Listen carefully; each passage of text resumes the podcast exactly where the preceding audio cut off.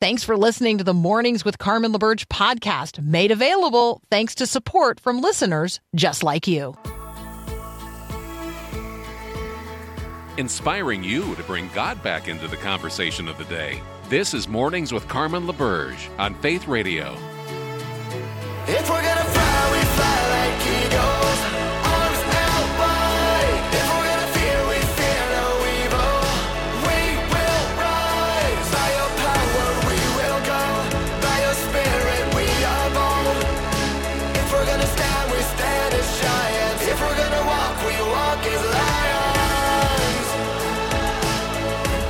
Good morning. Good morning. It's Tuesday, the 9th of May, 2023. I'm Carmen LaBerge. You're listening to Mornings with Carmen here on the Faith Radio Network. Thank you to Paul Perot and everyone else who made it possible for me to have a three day anniversary weekend. That third day, you know, that little buffer is is a lot. So thank you, thank you. And we return so the show to that. you unscathed.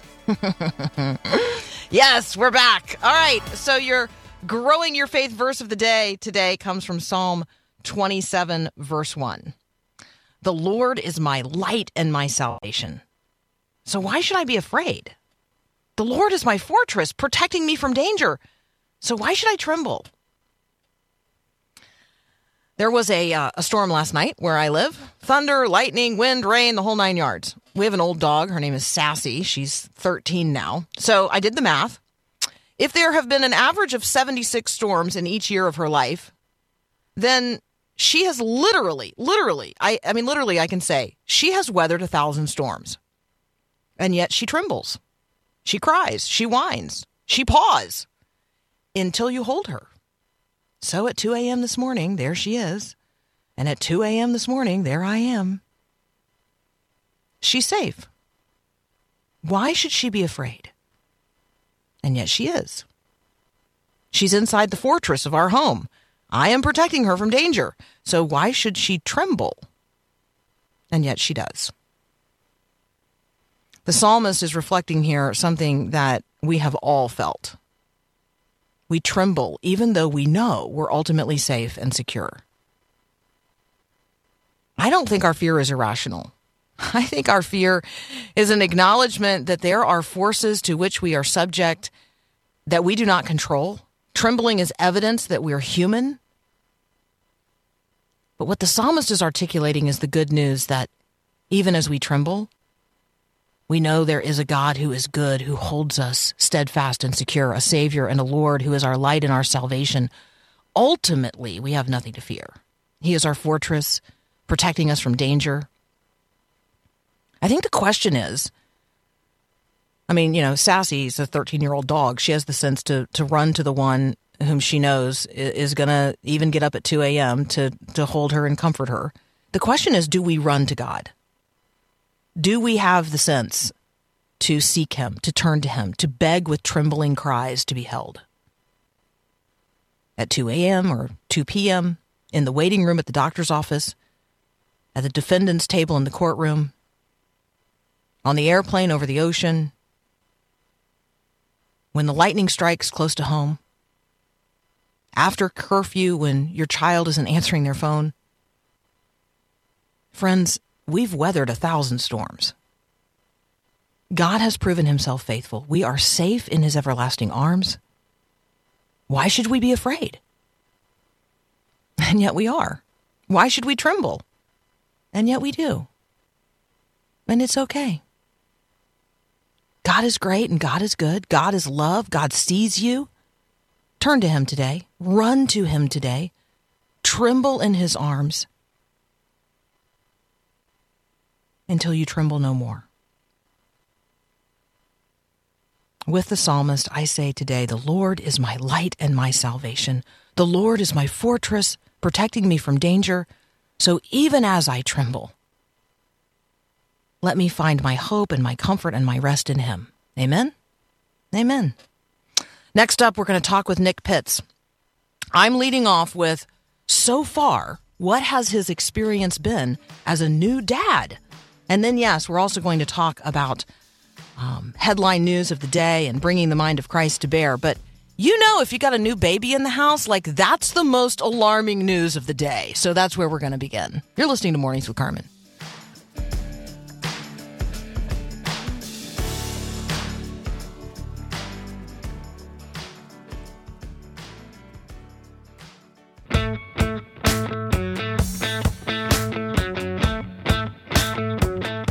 Nick Pitts is back. You can uh, find him at thebriefing.net. You can find him at the Institute for Global Engagement. Hey, good morning, Daddy. Hey, good morning, Carmen. How are you? Hey, it's so fun. You're going to have a Father's Day coming up super duper soon. But I cannot forget about Mother's Day. I am keenly aware that you cannot forget, especially over this past month and a half. This Oh. holiday, the appreciation for this holiday has deepened all the more. We should totally we should totally get people on the text line right now to give you some um some advice. So Nick uh, is a new dad, which means Oh, yes. um which means his wife is a brand new mom. She's gonna have her first Mother's Day this coming Sunday. If you've got particular advice for Nick, uh, you know, going into this weekend, you can text me 877-933-2484. Um, what a great idea, Nick. Let's get some uh, let's get some listener input here for you. Um, how's it going so far? Like, read us in for people who who don't know. You know, you guys have had a baby. Oh yeah. So for the past month, we have welcomed in uh, little Dorothy Alice, and so uh, Hannah Arendt has this line. I was telling Paul earlier that every generation, civilization is invaded by barbarians. We call them children, and so um, and it is my job to raise this child up in the fear and trembling with the Lord, and just so honored by it. But I, I will say this: there's two things that I continue just to be reminded of and learn from during the entirety of this process. Uh, one is that there is just uh, I I've always known my wife is a superhero. She's just so strong. She is just ju- she's just a very remarkable woman with everything that she's gone through and the achievements that she's earned. Um, but this is I. I've, I've gained a greater appreciation and a deeper love for her through this entire process. I, I really don't know how they do it. I'm, I'm convinced that if men had to populate the world, that this would be a lot. This would be a sparsely populated world. She's just remarkable in what she's done. Second piece is I realized there is quite literally very little than I can actually do relative to the health and well being of this child. I knew that during the pregnancy, and that only increases now post pregnancy, now that little Dorothy is. And in turn, that that that sense of helplessness has helped me to press in and just an utter dependence on God to continue to work in little Mm. Dorothy's life, whether it's for spiritual health, uh, whether it's for physical health. There's just a, a great utter sense of helplessness but also a deep reliance upon God to continue to sustain and to bless, and then hopefully one day to awaken her to the great, the greatest love that there ever is. And hopefully, all I can do is point to that in my actions, in my words, and in the way that I give my attention. And so it's just a, it's just an absolute hoot to do this thing. And so, um, but we'll see. We'll, we'll keep on going. Um, okay, so um, you know, you know, you and I are not alone here. We're having this conversation with uh, many other people, and so um, here here is some input. First of all, flowers. What is uh, what is her favorite flower? Do not give her flowers that she doesn't like. So there you go. This seems important. Um, pamper, pamper, pamper. Pampers are not something for the baby. Pamper is something you do this weekend for your wife. Foot massages, a pedicure. Somebody else says, you know, turn your turn turn part of your house into a spa and invite your wife uh, to join you there. So there you go. Um, you know, massage, all these things, all these things. Uh, let's see. As good um, as being a father is, remember, in 16 years, you're going to have to teach little Dorothy to drive. Oh my goodness! Probably, Oh, probably in. Oh. Let me just say, probably in the Pitts household, Dorothy's going to know how to drive by the time she's like 13. Like I feel like, I, I feel like Dorothy is gonna, yeah, excel in everything. So, um, it's so fun, right? I know, I know, it's so Um, fun. oh All right, um, all right, we have we have some like very very serious headlines to turn to. So you know what I'm going to do? I'm going to go ahead and take our very very brief um, break in the middle of our conversation. When we come back, uh, Nick and I are going to turn our attention to probably you know one of the one of the two or three biggest headline news stories in the country, um, and and that is two events that took place in the state of Texas over just the last several days. One um, was a shooting outside of a mall in Allen, Texas, taking the lives of um, of children, including uh, included among um, the victims there. And then an incident um, that we don't know whether or not it was intentional or or really an accident in Brownsville, Texas, which has claimed the life uh, lives of eight people and another ten um, severely injured when an SUV uh, ran a red light, lost control, uh, slid on its side into a bus stop populated by uh, by migrants. And so we're going to talk about those two stories here in just a moment, um, because you and I as Christians need to be prepared to enter into the conversations that are happening in the culture today. And um, we're going to talk about how to do that in, in terms of these two stories. That's up next here on Mornings with Carmen. Thanks for listening to the podcast of Mornings with Carmen. As you know, this is a rebroadcast of the live radio show carried on the Faith Radio Network. There's a lot going on at Faith Radio, tons of free resources just waiting for you and for you to share with others at myfaithradio.com. How does that all happen? Well, it happens through listener support. So, Faith Radio, Mornings with Carmen,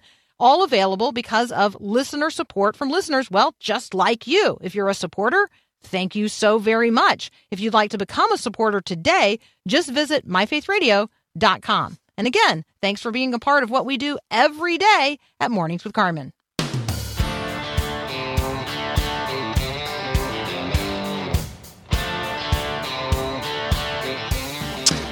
We're having a conversation with Nick Pitts this morning. Uh, he is particularly good at um, bringing the mind of Christ to bear on the headline news of the day. Um, and so I want to turn with you, Nick, to um, the shooting in Allen, Texas, um, and bring the mind of Christ to bear on this. We we think we know more about the gunman, um, although the social media posts are conflicting in some ways.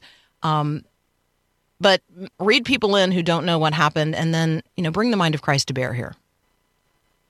Yeah. So just tragedy struck Allen, Texas. I mean, this Allen is probably about I'd say anywhere from 20 to 30 minutes north of Dallas. It's a part of the Dallas Fort Worth Metroplex. Uh, I would say hundreds of thousands of individuals uh, commute into Dallas every day from Allen.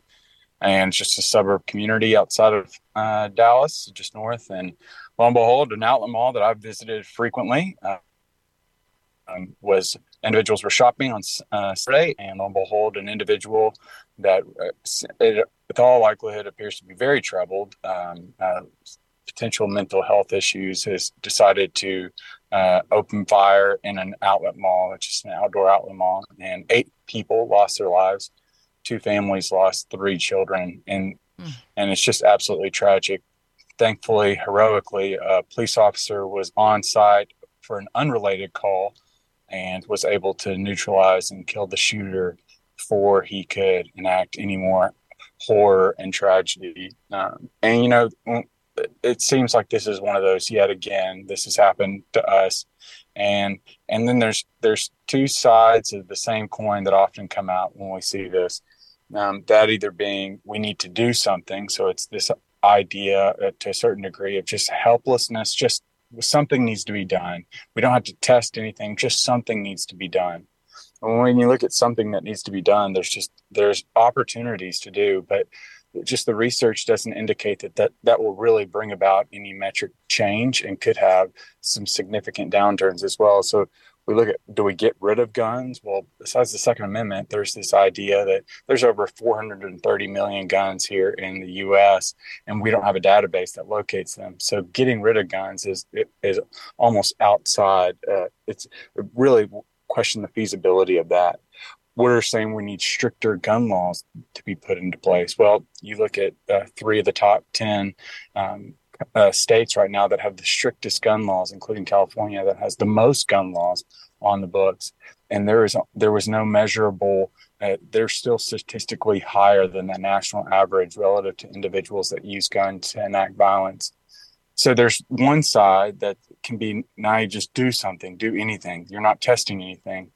It's it's to a certain degree almost a type of laziness, is according to Yuval Levin. But on the flip side, there's there's we can seed into this cynical cynicism of mm. well we're not going to be able to stop them if we push any uh, put any laws into place evil people are going to do evil things and that's the other side of the same very same coin not being naive it's it's still not testing anything but it's not doing anything either just because you throw your hands up and say there's nothing that we can do mm. and, and i would argue that as people marked by hope people that are following after the truth we need to uh, resist being cynical and resist being naive and be like Mordecai But Mordecai was an individual that he could throw his hands up in the air. The edict had already been issued. The destruction was looming on the horizon. He should have just he should have just given up. But he also he didn't he refused to be cynical, but he also refused to be naive as well and just do anything. But rather, what Mordecai did was he acted, he acted courageously and he thought strategically about how he might be able to not only survive, but to lead his people and lead his fellow uh, Israelites to be able to survive the edict that was put into place by the king. And as a result, what we know to be true is that uh, Mordecai not only survived, but also thrived during that time and was able to lead the people free and lead the people to safety. And, and during this time, it's easy for us just to either be cynical or naive, but we have to continue to think through okay, how can we be marked by hope, act bravely, but also think strategically so that this doesn't continue to be normalized in our society? Think strategically, act courageously, be filled with hope, um, come alongside those who are grieving the refuse to be naive, which is, you know, like, oh, let's just do something, let's just do anything, um, versus the refusing to be cynical. There's nothing we can do. Throw up your hands and do nothing. Um, that's a really good way to frame and think about, like, to find myself. Okay, let me think about this in this moment. Um, what can I do? What can be done? What can I do? Um, and then it's not just, Nick, what can be done, it's what should be done. That's the wisdom component of the whole thing. And I think you, um, you're helping us to sort of pause and take a deep breath and um, consider a biblical character, Mordecai in this case. If you're not familiar with that story, you know, we're going to encourage you to read uh, the book of Esther. It's really short. It's a great, um, it's a narrative. So it's, it's a story and stories are sticky. Um, and in that, there's this character named Mordecai, and that's who Nick is highlighting in this conversation today. Um, he was persistent. He was um, he was hopeful. He was not naive. He was not cynical, um, and he he thought strategically, and then he acted courageously, and he provoked others to do the same. He, I mean, he led in that, uh, and you know, ultimately, it resulted in a hope filled future, not just for him and the ones he loved, but for his people and the people of his time. And that's what we need today um, in the face of the challenges that we are uh, engaged in here as people in the United States of America. Um, another incident took place in Texas, this in Brownsville. This sort of brings uh, to the fore the conversation about um, the, the looming expiration of Title 42 and the who knows how many, but hundreds of thousands of people who intend to surge across the U.S. southern border in the coming days at the expiration of that, that seeming to not understand that the border is closed. Um, a rule related to entry is changing, but the border of the United States of America is closed. It just happens to be tremendously porous. Um, and so, what happened in Brownsville, and how could we be praying today as that investigation unfolds? Yeah, Brownsville, uh, again, another place. There's a lot of churches that I, have been a part of uh, here in Texas that have sent mission trips down to Brownsville. It's right there on the border. There's just a great need because, as you said, there's just there's just a remarkable amount and number of in the immigration debate for those that aren't on the border, just think about. I, I, would just encourage you just to just to look out on the web, uh, look out on the web, and you will find multiple ministries that are that are being the hands and feet of Jesus to these people that are crossing that literally have nothing, that are running in fear. Um, and while they're while they're enforcing the law, they're also being the hands and feet of Jesus. And so, with some, but many of these immigrants and homeless individuals, they're they're they have they come to the U.S. with nothing, and so on over the weekend, uh, there was a line of individuals that were waiting, I believe, for a bus stop outside of a local Catholic Charities uh, venue, and an individual. We don't know why. We again, we don't know, um, but an individual just flat uh, in his car jumped the curb and just began to run over a group. This group of individuals, eight people died. Ten, at least ten people were injured. Um, again, we don't we we don't know if there was a political motive. We don't know about toxicology yet. There's a lot that remains unknown, but uh, but the idea that just absolute loss, the loss of life and just the horror of this, the evil that comes about because of this. Dude, it appears to.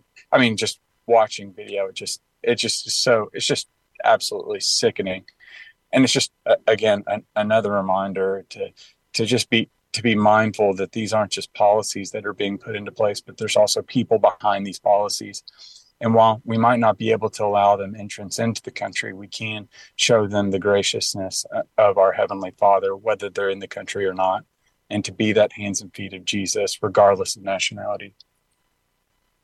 If you're listening right now um, and you know that you would like to be of support to a ministry um, on the southern border, meeting the needs, meeting the direct primary needs of people um, on both sides of the border, because ministries are serving um, across the Rio Grande. Uh, and so, if you want a link to a list of those ministries that have been vetted by the Evangelical Immigration Table, just text me 877 933 2484. I'll send you the link back um, with the list of um, vetted ministries that you could be supporting on the front line if the crisis on the southern border is something that uh, God is calling you to directly engage in by uh, supporting ministries that are that are that are seeking to do something that is just an absolutely mammoth undertaking, um, and that is serve the least of these.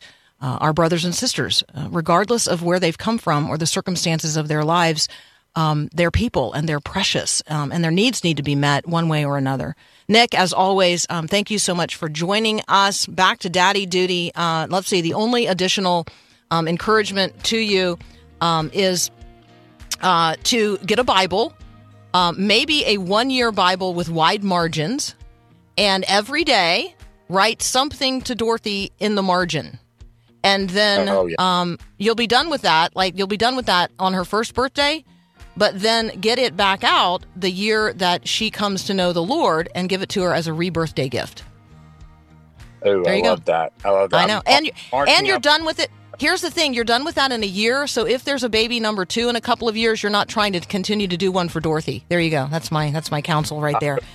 You can't do more than one at a time. It's just chaos. All right. Hey, man, we got to let you go. We got to go upwards with Max Lucado. You're listening to Mornings with Carmen.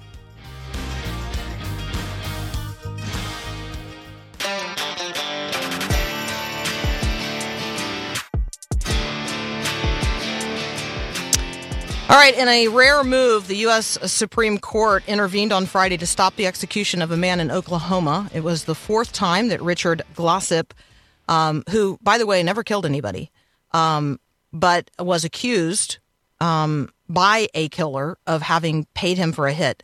So uh, he has been on death row, and four different times he has come within hours of execution, and that happened again on Friday. The Supreme Court has intervened in that case, and I'm I'm going to expect that we're going to return to that topic. But I wanted you to be aware of that headline news and be um, being be praying for that situation and others who, um, you know, find themselves uh, on death row for reasons that are not credible. Um, other nations are carrying out capital punishment in ways that are uh, significant to us as Christians, particularly those who are of evangelical faith and you know believe that it's God's will that people would come to a saving knowledge uh, of Jesus Christ and that they would turn to Him. I- In uh, Libya, six Christians uh, now face the death penalty because of their conversion to Christianity, which is against the law there. So these six um, Libyan Christians have been charged under Article 207 of the Penal Code in Libya, which punishes any attempt to circulate views that aim to alter fundamental constitutional principles or the fundamental structure of social order or to overthrow the state. Um, and so, if you possess books, leaflets, drawings, slogans, or any other items that promote conversion to Christianity, you find yourself on the wrong side of uh, Libya's anti conversion law.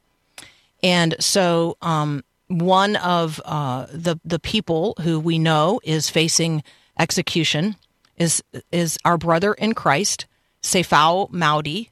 He's an engineer. Um, he's a dad, um, and there has been a video released where he is confessing that he converted to Christianity in 2017, and that yes, he had shared his faith with others, hoping that they would convert as well.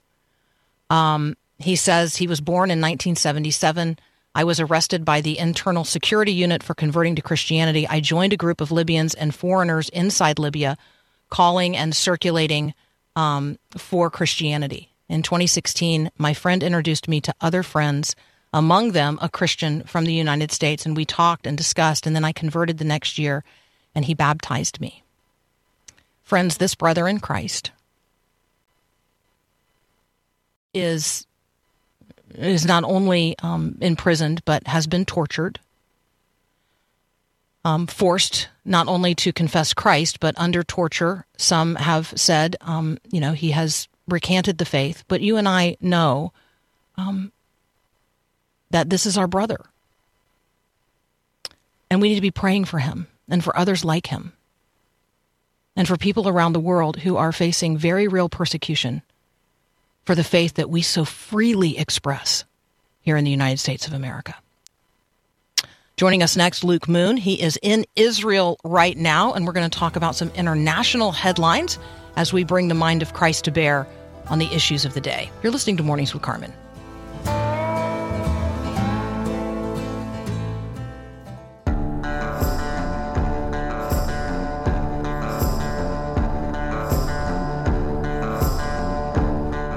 Luke Moon is joining us now. You can find him at the Philos Project and at Providence Magazine, philosproject.org. Good morning, Luke. Good uh, morning. Well, it's Uh, good morning to I you. don't know. It's good afternoon What time is it? for me. Mm-hmm. It's like two thirty or something. Two Mhm. So Um, so, for people who have not been to the Middle East and particularly to Israel, what did you have for breakfast? this morning I had like a lot of vegetables. I had some uh, hummus. I had some. I had some olives. Uh, it was just uh, some cheeses. I don't know. It's a whole. It's a whole spread. It's pretty. I know, amazing. I know, Most the but it's- hotels have these like long spreads. They're like twenty feet long. Amazing. Yeah, and it's like a it's like a uh, a charcuterie board, but it features it does feature a lot of um, of lot of vegetables and hummus, and uh, and then um, for lunch you will um, you will likely have like what?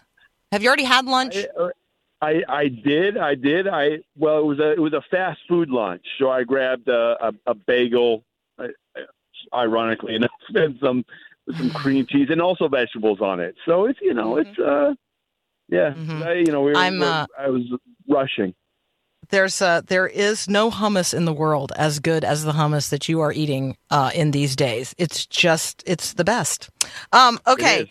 Um, we have a lot to cover, so thank you so much for being here, even in the midst of your um, very busy schedule as well. Th- this um, this May the 9th is Russian Victory Day. They're going to have a celebration. Putin has uh, given a very um, vitriolic speech. Do you want to read us in on this? yeah I mean it's it's uh I- I mean I suspect it will come across as I don't know if you remember uh the uh the famous George Bush uh, victory, you know, for for the Oh, Iraq mhm. War. Had the victory it was on the you know aircraft carrier, and it's like, yay, we won. And then 20 years later, right? Like, I I fear it's in that direction. Um, you know, it it's it, it's very obviously, uh, you know, uh, they, they the the rhetoric coming out of uh, the Kremlin is, you know, they like very aggressive, obviously, very claiming, you know, we're going to take this. We've not lost. We're, you know, on the edge of just about to win. That kind of stuff, and I, it, it's just not reality, unfortunately, and and I think the whole world knows it. The problem is, it's it's unclear whether or not uh, the people of Russia will know it because, I mean, it's there's there's not a lot of opposition media taking place. Yeah, I think uh, for people who haven't traveled internationally, and particularly for people who haven't traveled to places where the state actually does control the media, it is really hard for us to imagine that the Russian people do not have access to the same information that all of us have access to. Like it, it is different. Um, it is very limited. It is controlled by the state, and so um, let's be praying today for truth to pierce the veil of darkness um, and for people to have more information than their state is providing them through state run media there in Russia. I'd like um, to pivot with you to Turkey. we have not. You and I have not. Uh, we haven't highlighted things going on in Turkey for a while, other than for you know cross-border shenanigans into Syria. So, um, talk with us about. We'll remind everyone, um, like you know, who is Erdogan, um, and then read us in on how and why his days might be numbered. So, so Erdogan is the, I mean, current president of Turkey. He's been in power for almost 20 years now. He came in with a rather like an, an Islamist uh, party, but one that was thought by many to be it's not going to be super hardcore Islamist. It's only going to be mildly Islamist.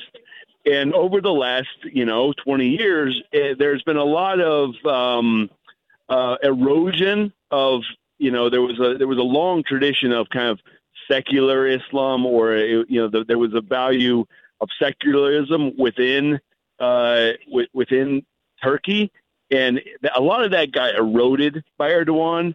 And but you know, it, like all things, you know that comes to an end, and it seems that uh, there's elections coming up. Uh, they, they view it's a you know, it's it's like a runoff elections where somebody has to get over 50%. If nobody gets over 50%, the top two go on forward. And so it looks like uh, the opposition currently is leading uh, to the point uh, he's got over 50%, 50.7% specifically.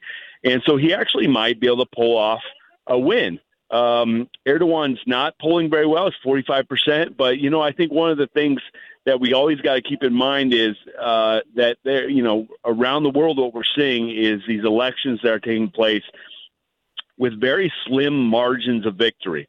No one's really winning with a like a, you know, there's there's not there's not like Reagan winning a landslide victory with 49 states. Uh, it's it's it's in the you know, I mean, look at Brazil. 49 and, to 51. uh, yeah. Yeah, yeah, they're, they're super and- close. and and in America we had the same thing. And so I just did like uh, you know always, we got to keep that in mind that there, there's this kind of it seems like there's a there's a the world is kind of splitting into two camps, if you will, and uh, neither side is really has like the mandate of the you know for the nation. But they, everybody like even if they win, they're still going to pretend as if they do, and that's a real problem. Um, Luke, I'm I'm reading headlines out of Iran that um, the the regime there um, has hanged two men for their social media posts on the Telegram messaging app. Um, they were accused of blasphemy uh, against the Prophet Muhammad and um, some kind of crime against the Quran. Uh, their execution comes, um, you know, as a, I, I think like I think it's fair to say there's been a spike in executions in Iran. Some uh, 582 people executed last year, already 200 in this calendar year. Um, when people in the United States talk about capital punishment, like we know the names of individuals, it's an extremely long process. Um, there are, uh, an, uh, uh, I mean, lots and lots and lots of appeals. There's a, it's a, it is a very long process. Um, Yes. It is not uh, so long a process in places like Iran. Um, do you do you think they're trying to use uh, like execution as uh, as maybe a way of influencing people who are engaged in demonstrations there? Oh, a hundred percent. I mean, that's that is the. I mean, that, like you know, there there's the executions, the public executions that are very much intended to that because there's a lot of people who are just disappearing in Iran, right? Who are not getting publicly hanged. The the public the public hanging is like a like should be seen as like the advertisement for the regime saying like don't mess with us we will kill you we'll destroy you like and and you know for every you know two people who are who are executed publicly it, it, it's probably likely that there is is 200 who will who just get disappeared by the regime.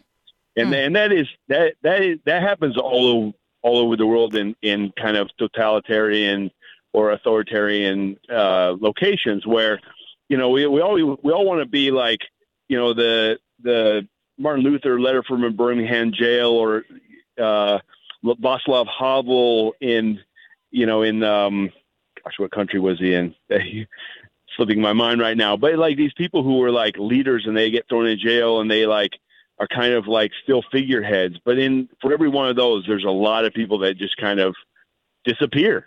And I and so we should see these executions, these public executions, as uh, you know advertisements for the regime to instill fear in people. And you know, is it really you really want to post that post?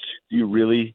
Um, and though you know, it's and blasphemy is such an easy charge, right? Because it's uh, uh, it it it gets used all the time. I mean, it gets used in. Um, uh, I saw a report yesterday out of out of uh, Pakistan. A man they just man got accused of blasphemy, and he is, you know, like they're dragging him through the streets. It's Mm. you know, it's like it, one could say it's almost like being accused of being a witch, right back in the in the in the day. Well, yes, or you know, or uh, or somebody uh, charged with sedition in the days of the Roman Empire. I mean, we talk about public Exactly, executions to make a point to to control people. Certainly, that's the way Romans used crucifixion in the days of Jesus. So I do think that for 100%. Christians, there, yeah, there's a way here for us to be thinking about what's happening, and then for a way for us to be sort of processing that through uh, a biblical uh, a biblical lens because we can't imagine like it's just really hard to imagine that it's this is taking place but it is around the world. Yeah.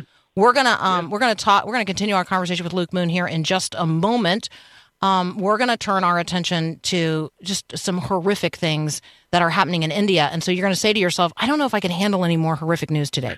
so we, we lift these up. We lift these up so that we can be um, informed. It's it and and so that we can be praying, that we can be lifting up hands to a holy God who holds the whole world in his hands and is just as concerned about people in Libya and Iran and India uh, and Turkey and Pakistan as he is concerned with Luke in Israel and me in the United States of America and you wherever you're listening today to Mornings with Carmen. We'll be right back. As we consider the life of Jesus and the life of the first generation of Christians, reading here the book of Acts and all the letters to the Christians in the New Testament, we see people who like wake up. They come to see and understand and then receive Jesus as their Savior and Lord. And it changes everything. We see Christians then telling other people about the good news and inviting them to respond in repentance, be baptized, and follow Jesus. The movement of Christianity grows person by person and then exponentially as people walking in darkness receive the light of Christ and want others to know what they know and have what they have. Well, you and I are living in dark days. People need light. And Jesus is the light of the world today in the same way that he was the light of the world at the beginning of creation and at the first Christmas and throughout his life on earth and in his radiance now at the right hand of the Father. Jesus is the light of the world. So if you're walking in darkness of any kind today, I invite you to consider Jesus. If you'd like to know more about what it means to begin a relationship with Christ or to chat with someone about it, just text the word faith to 41224.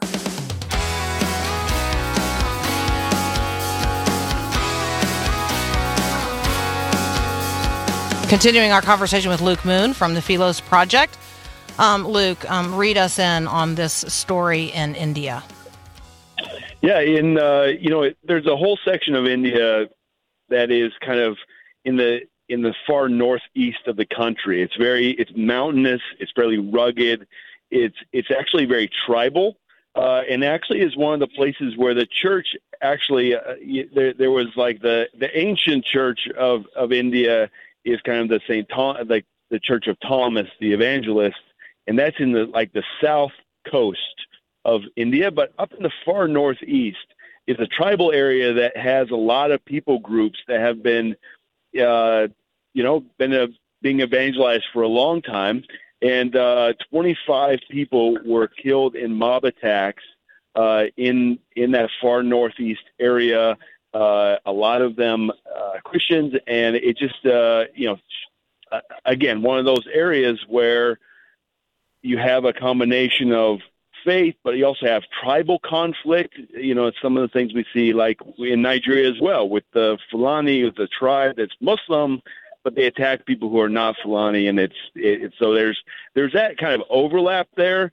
But it, it is important for us to obviously pray for the people there. It's one of those places, uh, Carmen, that I remember from my missionary days, in which uh, you know some they they had a, somebody had a dream in one of those tribes of uh, missionary coming uh, with a black book, and a missionary showed up uh, with a black book, and uh, they they uh, accepted the gospel as the whole tribe.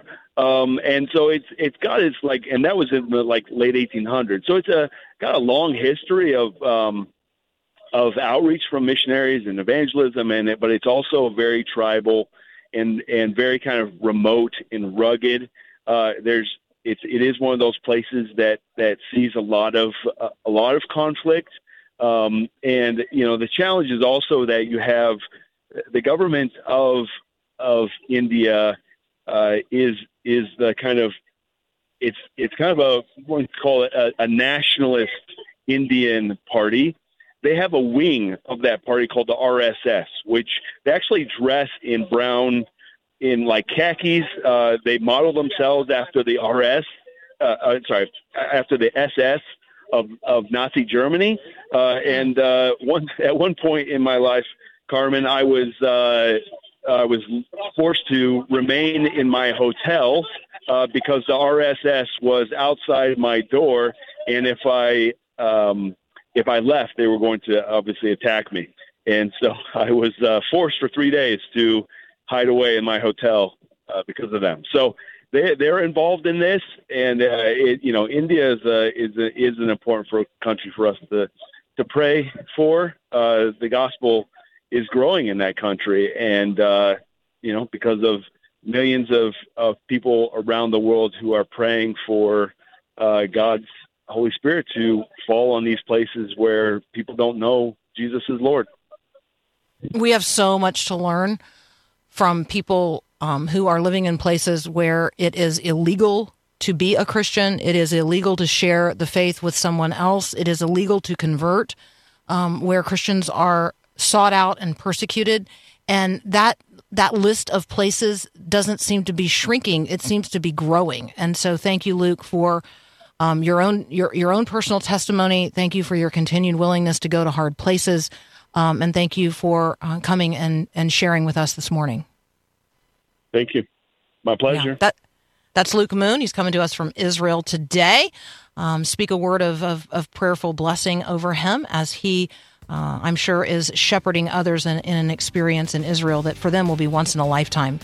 You're listening to Mornings with Carmen. I'm Carmen LaBerge. Um, we're connecting faith to life here at Faith Radio. We'll be right back.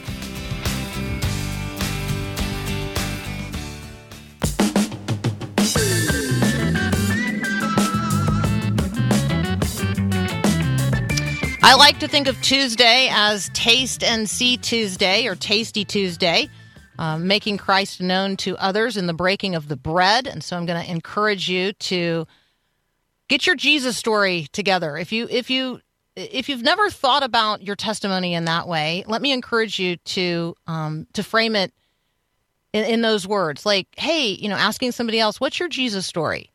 Um, because the story that somebody has in terms of their encounter with Jesus is probably radically different than yours, um, and you should have you know your your testimony ready to go as well. Testimony Tuesday, another way to think about it.